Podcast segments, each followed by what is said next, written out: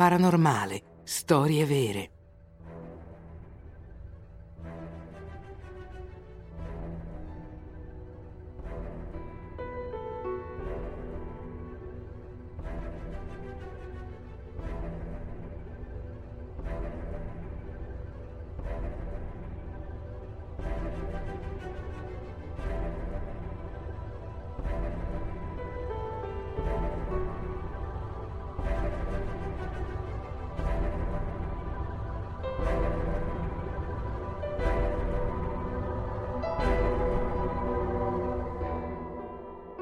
La scatola del demone. A volte è difficile resistere al proibito. Sfidare qualcuno a non pensare a un elefante rosa, impedire ad un bambino di arrampicarsi su un albero, proibire a un cane di andare a prendere la sua palla. Certo, ci sono quelli che rimangono ragionevoli, che pensano ai rischi e alle conseguenze, ma Kevin Mannis non è uno di loro. Antiquario di professione, nei primi anni 2000 l'uomo gestisce un negozio a Portland, Oregon.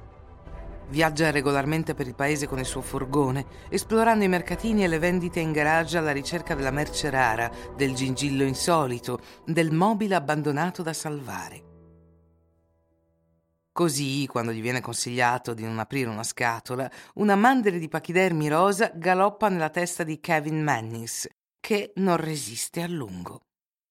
Nel settembre 2002 si è tenuta un'asta nei sobborghi di Portland, nella casa di un'anziana donna che era appena morta.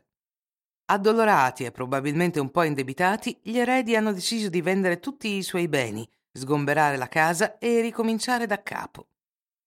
Indovinate chi è seduto su una sedia in prima fila, proprio di fronte al battitore. Il nostro antiquario, naturalmente. Kevin Mannis, molto concentrato a guardare potenziali tesori passare davanti al suo naso. Ha già individuato una credenza in mogano piuttosto affascinante, un busto in granito e uno splendido pianoforte a coda che tuttavia dovrebbe pesare un bel po' nel furgone. Quello che succede dopo metterà tutto in secondo piano. Kevin si innamora di una specie di cantina per il vino portatile, una scatola di legno con un lucchetto, con un cassetto in basso e due porte a battente con due grappoli d'uva sopra. L'oggetto lo affascina così tanto che fa offerte con ardore e non dà tregua ai suoi concorrenti, che sono visibilmente meno eccitati. Come risultato, Kevin vince la perla rara per 25 dollari e se ne va soddisfatto, anche prima della fine dell'asta. Al volante del suo furgone, pronto a mettersi in marcia, una giovane donna bussa al suo finestrino. Kevin riconosce una delle nipoti del defunto e abbassa il finestrino. La donna di nome Deborah avverte l'antiquario. Questa scatola era l'unico bagaglio che aveva sua nonna quando venne negli Stati Uniti negli anni 40, fuggendo dalla Polonia, dalla guerra e dall'antisemitismo. Da bambina, Deborah ricorda di aver visto la scatola annidata in cima a uno scaffale inaccessibile. Quando le chiese che cosa ci fosse dentro, la vecchia sputò tre volte tra le dita e rispose che dentro c'era un D-book e che non doveva mai essere aperta. Aveva espresso il desiderio di essere sepolta con esso, in modo che i suoi discendenti non fossero disturbati dal demone. Una richiesta che purtroppo era incompatibile con le usanze funerarie della sua religione.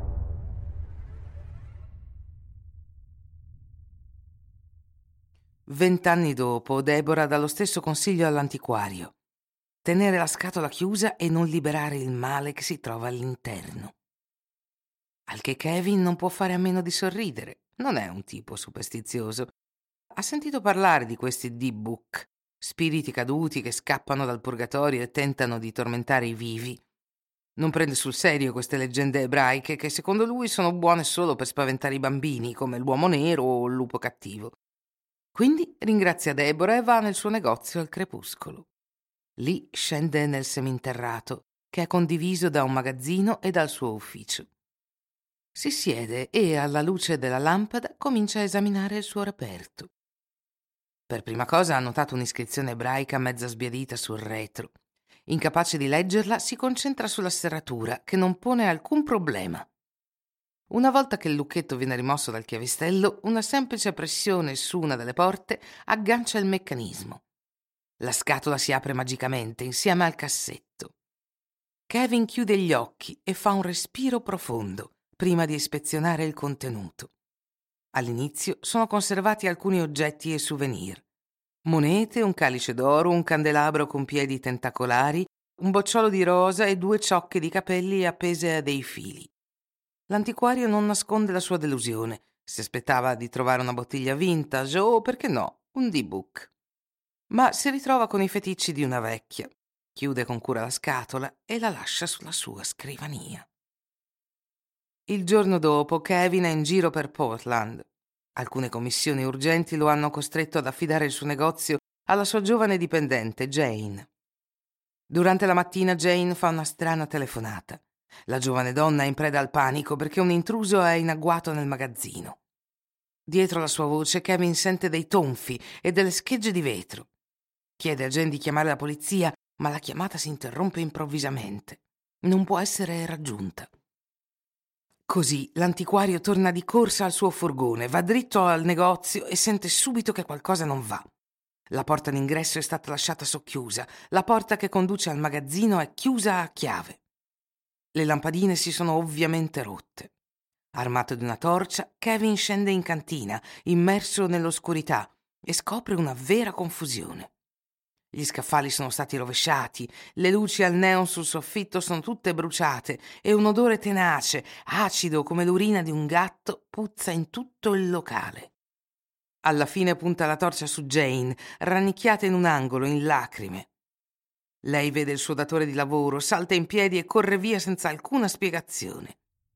Una settimana dopo, Kevin riceve la sua lettera di dimissioni e non la sente più.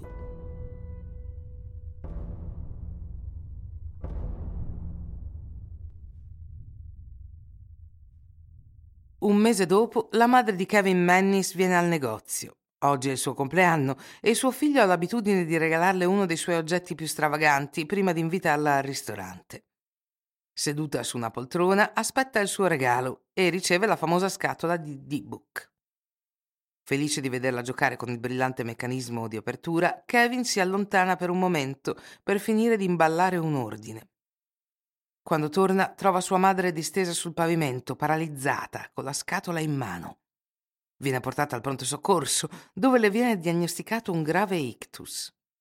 Quando riprende conoscenza, incapace di esprimersi, scrive frettolosamente su un quaderno e lo consegna a suo figlio, che è stato al capezzale tutta la notte. Lo prega di liberarsi dalla scatola.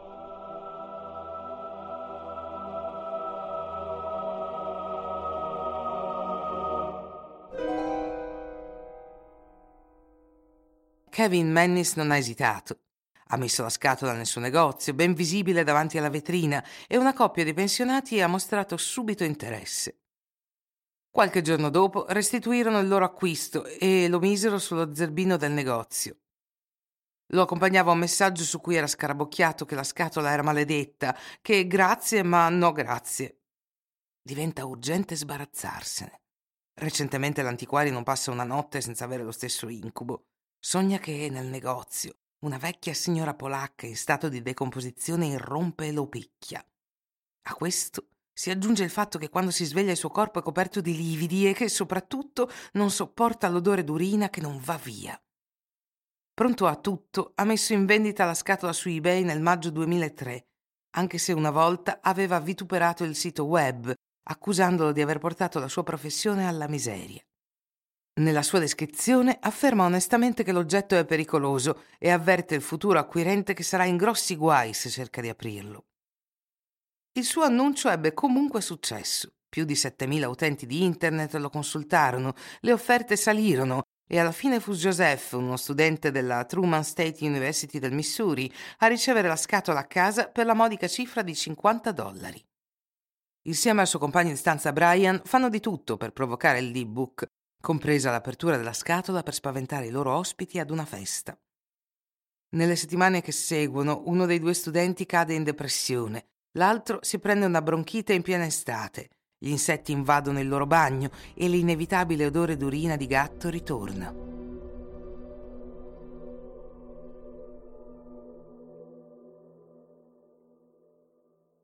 All'inizio dell'autunno 2003 i due conquilini misero di nuovo in vendita su internet la scatola. Il prossimo della lista è Jason Haxton, curatore del Truman State University Science Museum. Ha saputo della disavventura dei due studenti nel campus e riceve la scatola del D-Book. Nel suo laboratorio ispeziona la scatola da ogni angolo alla ricerca di ammoniaca o di possibili contaminazioni che potrebbero causare le malattie di Joseph e Brian. Non trova nulla all'interno o all'esterno, tranne alcuni residui di cera, forse di candele accese durante un rituale. I suoi esperimenti non restano impuniti. Molto rapidamente gli schermi e i computer del museo si rompono, i visitatori soffrono di vertigini, gli impiegati sentono delle voci e si rifiutano di lavorare vicino alla scatola. Il curatore non ha altra scelta che portarla a casa, esponendo la sua famiglia agli umori dello spirito. Le braccia dei suoi figli sono coperte di pustole, sua moglie vomita una strana sostanza nerastra, Jason sta perdendo i capelli sempre più velocemente. A differenza dei suoi predecessori, non si accontenta di consegnare la scatola maledetta ai suoi simili e aspira invece a sradicare il male che vi risiede.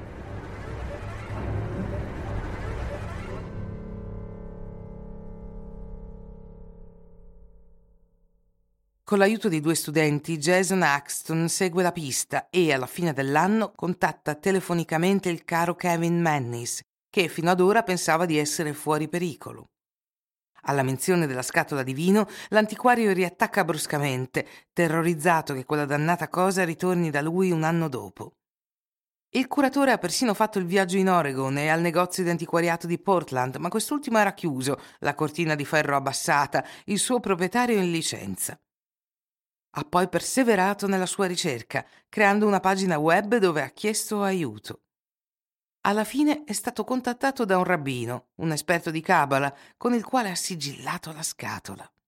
La scatola viene sepolta dopo un rito organizzato una notte in un luogo segreto.